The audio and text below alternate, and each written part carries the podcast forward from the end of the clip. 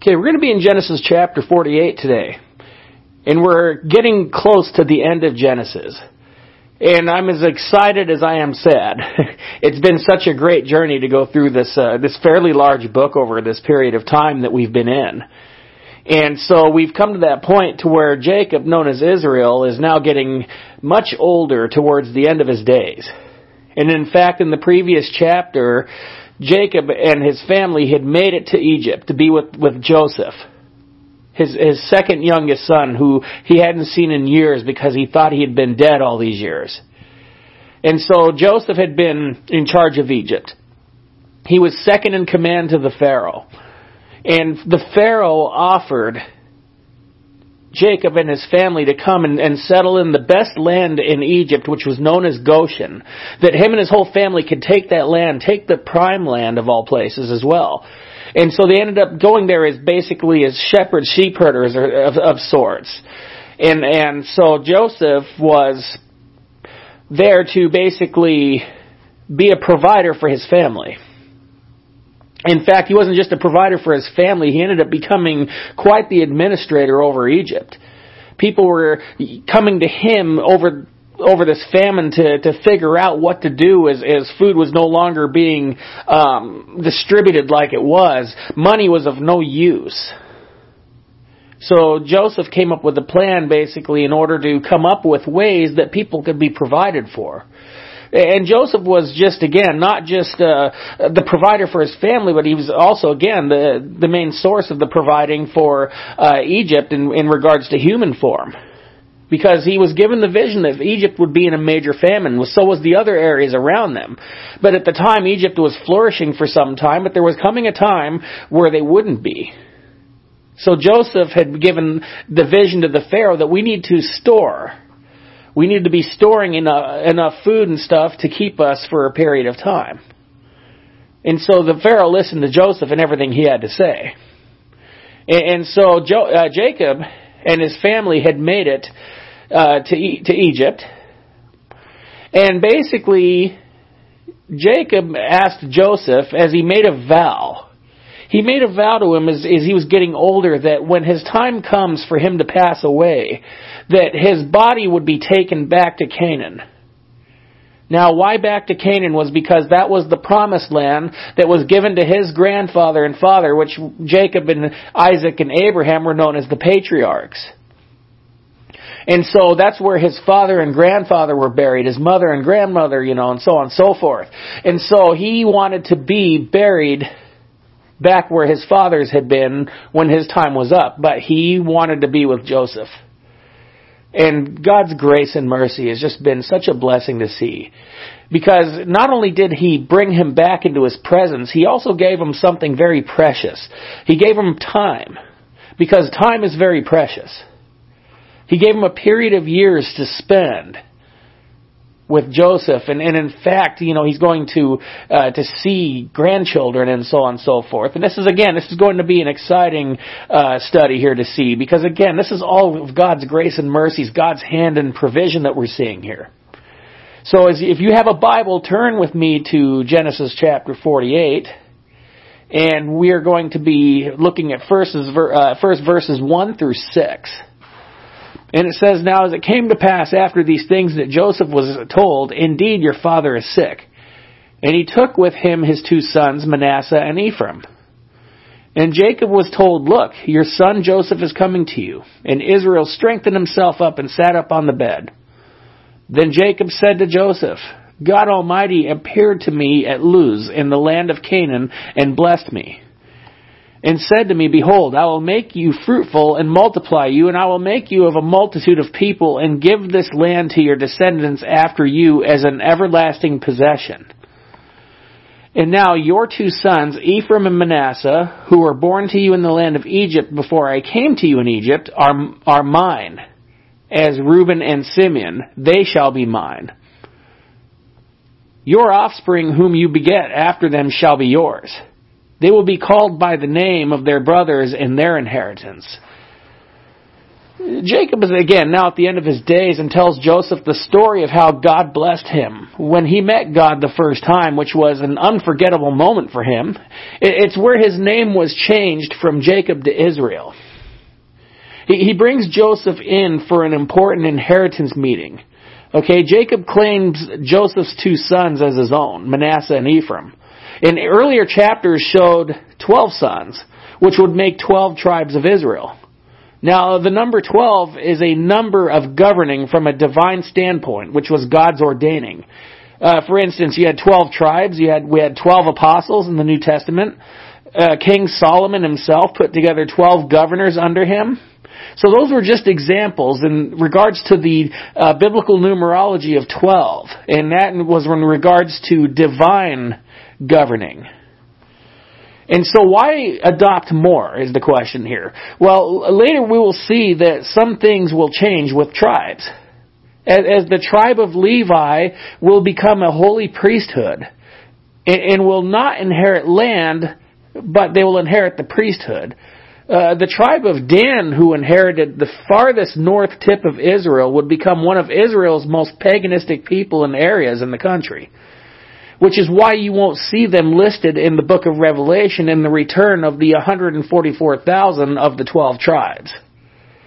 But then again, that's towards the end of the Bible, just to give you an idea if, if you've already seen that and wondered why the tribe of Dan was no longer uh, mentioned in the book of Revelation. Well, they went astray. But Jacob, he did something extraordinary in regards to the two sons being born in Egypt. Uh, they were going to be like the other sons, which would put them in the inheritance of the land by Jacob's adoption. Uh, the Levites would be given, or what they would do is they would be appointed in 48 different cities that they would serve in as a priestly tribe. And, and Jacob had been in Egypt for some years now. At, at this point, so, so Joseph's sons would probably be in their 20s at this time.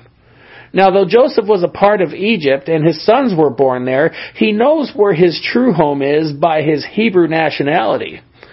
And at the end of Genesis, we will see that in Joseph's request for burial, there was something special here with his grandchildren for, for Jacob to do this. To, to do the opposite of cultural tradition as Reuben would have received the double portion as the oldest male from the forms of blessings. But God overrides tradition when he sees righteousness over seniority in the family. Now, as we carry on, we're going to be looking at verses 7 through 11 here. But as for me, when I came from Padan, Rachel died beside me in the land of Canaan on the way. When there was but a little distance to go to Ephrath, and I buried her there on the way to Ephrath, that is, the Bethlehem. Then Israel saw Joseph's sons and said, Who are these? And Joseph said to his father, They are my sons, whom God has given me in this place. And he said, Please bring them to me, and I will bless them. Now the eyes of Israel were dim with age, so that he could not see. Then Joseph brought them near him, and he kissed them and embraced them. And Israel said to Joseph, I had not thought that to see your face. But in fact, God has also shown me your offspring. So Joseph brought them from beside his knees and he bowed down with his face to the earth. Now, at this point, Jacob was losing his eyesight, but he was able to see two kids come up to Joseph, little ones, as they were holding on to his knees. and this was the pleasant story of a long lost family reunion. It's interesting in the turn of events in Jacob's old age, as Jacob was old and becoming blind. Uh, Jacob had experience in this, but actually in a less pleasant manner. You know, Jacob's father Isaac was old and blind, and he wanted to bless Jacob's twin brother Esau. Well, Jacob was to receive the blessing, but Isaac favored Esau, so he wanted to bless him. The mother had Jacob put hair on uh, hair on his arms because Esau was a hairy guy, and and they were twins, but Esau was very hairy, and Isaac had fell for it when he had touched his arms and automatically thought that it was his son Esau because he couldn't see either. He was going blind and he couldn't see, but he was able to feel his arms and he could feel how hairy he was from the fake hair that was put on, and he and he fell for it. Jacob got the blessing from his father. But in the absolute truth of the matter, it was God who was ordaining the blessing to Jacob. But of course, Isaac wanted to give it to his favorite. Well, their mother, who favored Jacob, went ahead and pulled a switcheroo when, when Esau was away. Esau found out and vowed to kill his brother.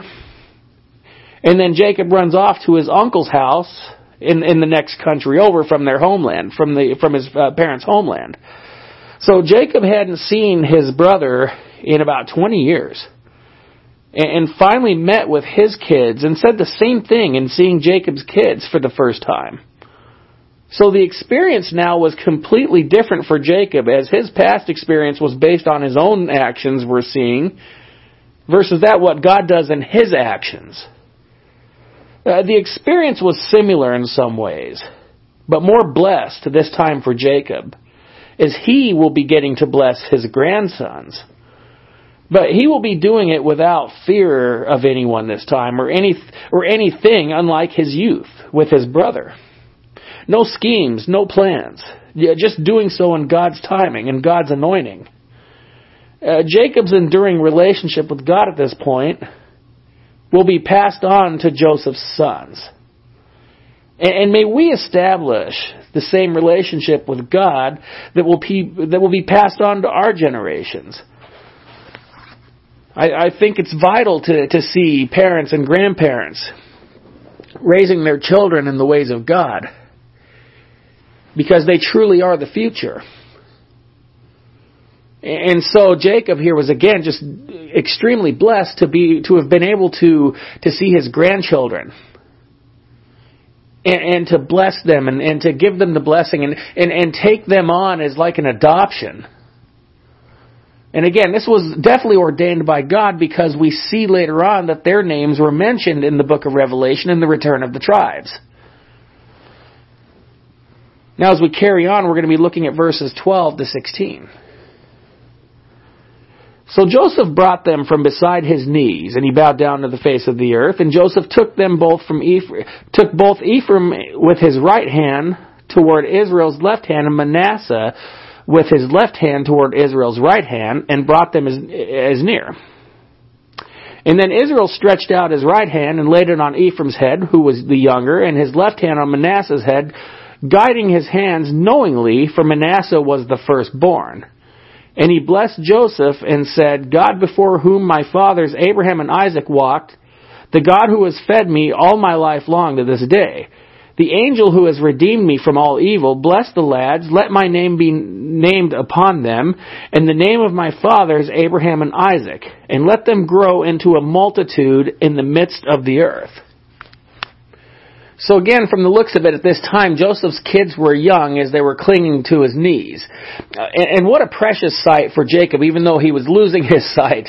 Uh, it was a precious sight to have been able to see because he got to embrace his grandsons. It, it's such a blessing to have time on earth and, and to be able to not just see grandchildren, but to actually be a part of them. And that's one of God's many gifts. You know, I, I loved and adored the time with all my grandparents. And, and I thank God for it. And, and we see Joseph's thanks as toward his father, as he bows his face to the ground. As the top official in Egypt, he recognized the authority that God gave to his father Jacob. See, Jacob took Ephraim in his right hand and Manasseh in his left. And Ephraim was put in the right hand, which showed that he would be blessed with power and authority. The right hand was a sign of power and strength. And, and that's actually what Benjamin's name means, son of the right, which was uh, Jacob's youngest son, who will be the tribe of Benjamin. And now later, Ephraim would become the one of, of power, or the greater tribe, but both of them would be blessed. And Jacob gives the recognition to God as his shepherd. Uh, the one who fed me, he said. As Jacob has reached his older age, he, he made known his dependency on God in his youth. He was a schemer at the time. He, he did whatever possible to get what he wanted. But he allowed God to shepherd him. And we must as well develop the same attitude to allow God to shepherd us, to trust in His provisions. You know, realizing that every good thing that comes from God will give us the ability to not try to grab hold of things ourselves. As always, the greatest leaders that we could observe were the ones who were led by God first. And I mention that often as one who can speak from experience.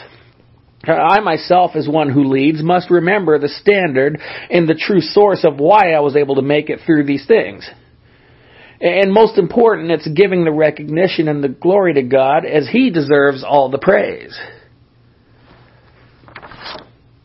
In verse 17 to 22. Now when Joseph saw that his father laid his right hand on the head of Ephraim, it displeased him, so he took hold of his father's hand to remove it from Ephraim's head to Manasseh's head. And Joseph said to his father, Not so, my father, for this one is the firstborn. Put your right hand on his head. But his father refused and said, I know, my son, I know. He also shall become a people, and he also shall be great. But truly, his younger brother shall be greater than he, and his descendants shall become a multitude of nations. So he blessed them that day, saying, By you Israel will bless, saying, May God make you as Ephraim and Manasseh and thus he set Ephraim before Manasseh. And then Israel said to Joseph, Behold, I am dying, but God will be with you and bring you back to the land of your fathers. Moreover, I have given to you one portion above your brothers, which I took from the hand of an Amorite with my sword and my bow. So Joseph figured by normal standards that the older should be on the right. But see, Jacob knew who God was giving the blessing to. Well, we can see that being the oldest does not mean uh, the older one gets their way or should get all the favoritism. Uh, Joseph was the perfect example. You know, Benjamin. Uh, Cain was older than Abel, and he killed his brother out of jealousy. God sees the light in a spirit, not the physical seniority. But what, but what's in the heart, and that was revealed by God, was given to Jacob. Joseph was given an extra portion being the second youngest of the twelve, but also the father of the two tribes from his sons. Uh, the land he took from the Amorites was just seen, which uh, were a wicked group who lived in the mountains of Canaan, uh, which the land was, uh, as a whole, will be his uh, descendants 400 years later. He gave Joseph a little prophetic insight that you too will return home, which we will see soon. Uh, listening to Jacob speak is something to listen closely to because when someone is at the end of their days, what you're hearing is wisdom at its best. In our youth, we did things our way because it was the right way, right? at least in our own minds. But when someone knows their time is up, you know, they really show their hearts. It's never easy to say goodbye to someone when eternity comes near. But listening to, the, uh, to them is something. It's something to really hear. And the one thing that stood out in his words was in verse 21 was, I am dying, but God will be with you. When it's all said and done, that is the greatest reminder that we could tell those we love. To teach them that as one who had, uh, who had God with them through their life, in the best and worst of times, Jacob was able to speak to Joseph in, in confidence. Well, with the same message that Jacob said to Joseph, I, I want to give to you the same. I want to be able to say that God will be with you, and that can happen by a simple prayer. And, and Jacob here is passing the torch. As he made known that he's dying and he gives the larger portion because Joseph is technically the father of two tribes.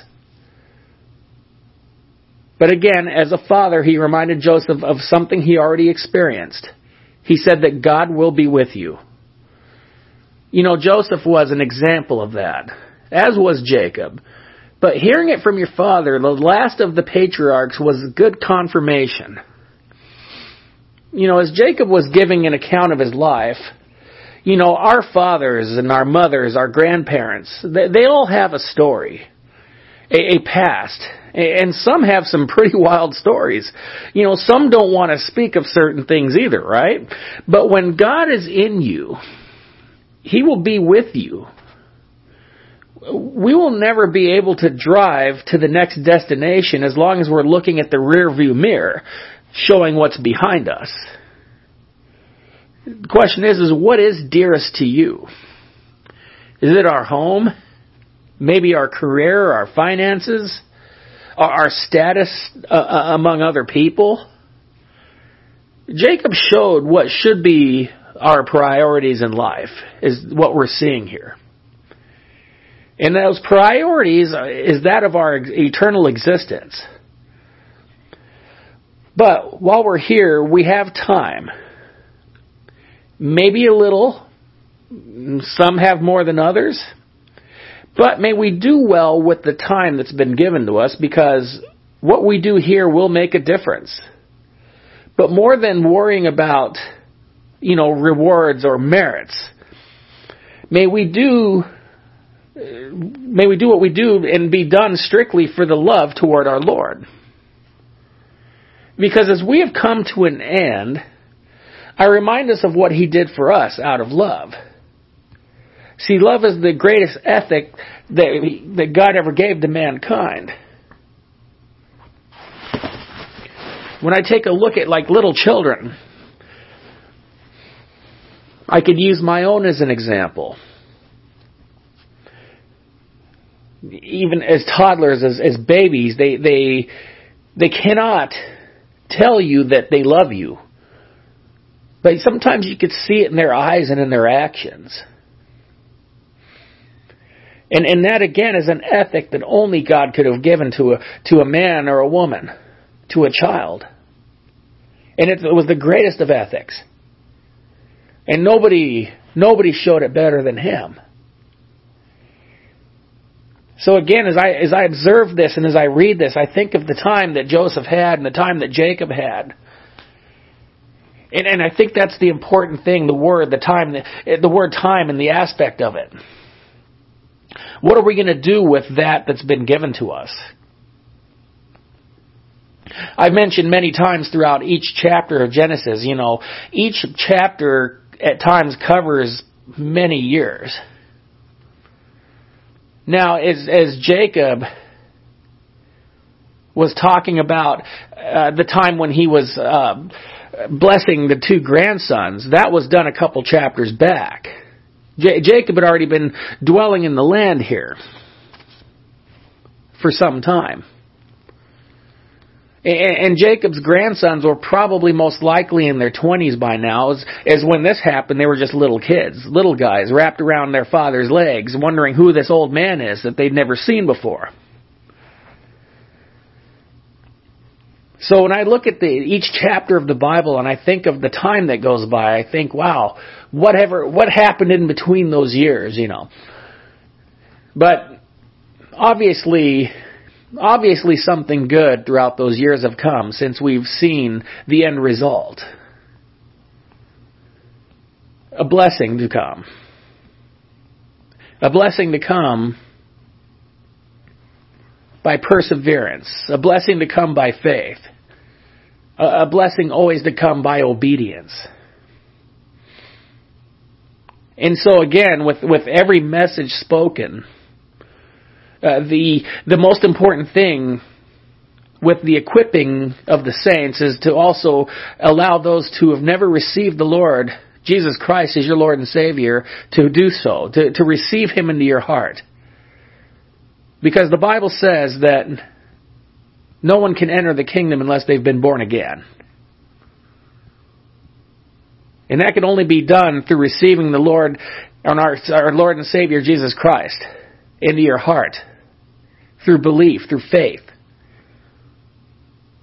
And, and what's really neat about all of this, if you've been following along, you're gonna, you're gonna receive the Lord, and you're gonna be with Him for all eternity in heaven. And I think what's really neat too is we're going to be able to meet all of these people we're reading about. We're going to be able to know them. We're going to be able to talk with them, to, to interact with them one day because eternity is just that. There is no leaving. It, it is time will seem to not exist there as a thousand years in heaven is to a day on earth. We will not have to worry about a clock. we won't have to worry about being late somewhere. Because it's going to be perfect. God is up there waiting for us. But again, the only thing we have down here is time. Might be short, might be long, but again, time is of the essence. So if you're listening to this message, and it doesn't matter how old you are, you might be a young man, you might be uh, a young woman, you might be a teenager, you might be up there in your years, however old it might be, it doesn't matter. The time is now. Because He wants you just the way you are, at whatever age you are. It's your time. So, if you feel led to receive the Lord Jesus into your heart, I want you to say this prayer after me. Dear Lord, please forgive me. Please forgive me of all of my sins. I confess to you that I am a sinner and Lord, I ask of you to come into my heart, Lord. And Lord, I want to thank you for receiving me, Lord. I ask you, Lord, to cleanse me of my sins, Lord. And I want to thank you for having me, Lord. Lord, I accept you as my Father, my Lord, and my Savior. And I ask, Lord, that you will remain in me, Lord, and I will remain in you. As I draw near to you, may you draw near to me, Father. As Lord, as I accept you now as my Father and my Lord. In Jesus' name I pray. Amen. So may God bless you and keep you. May you continue to walk in His ways and His statutes. And may we continue to seek Him on a daily basis. And I'll be praying for you that you'd be walking closely with Him. And may every day be blessed with Him as you have received Him as Lord and Savior. God bless you.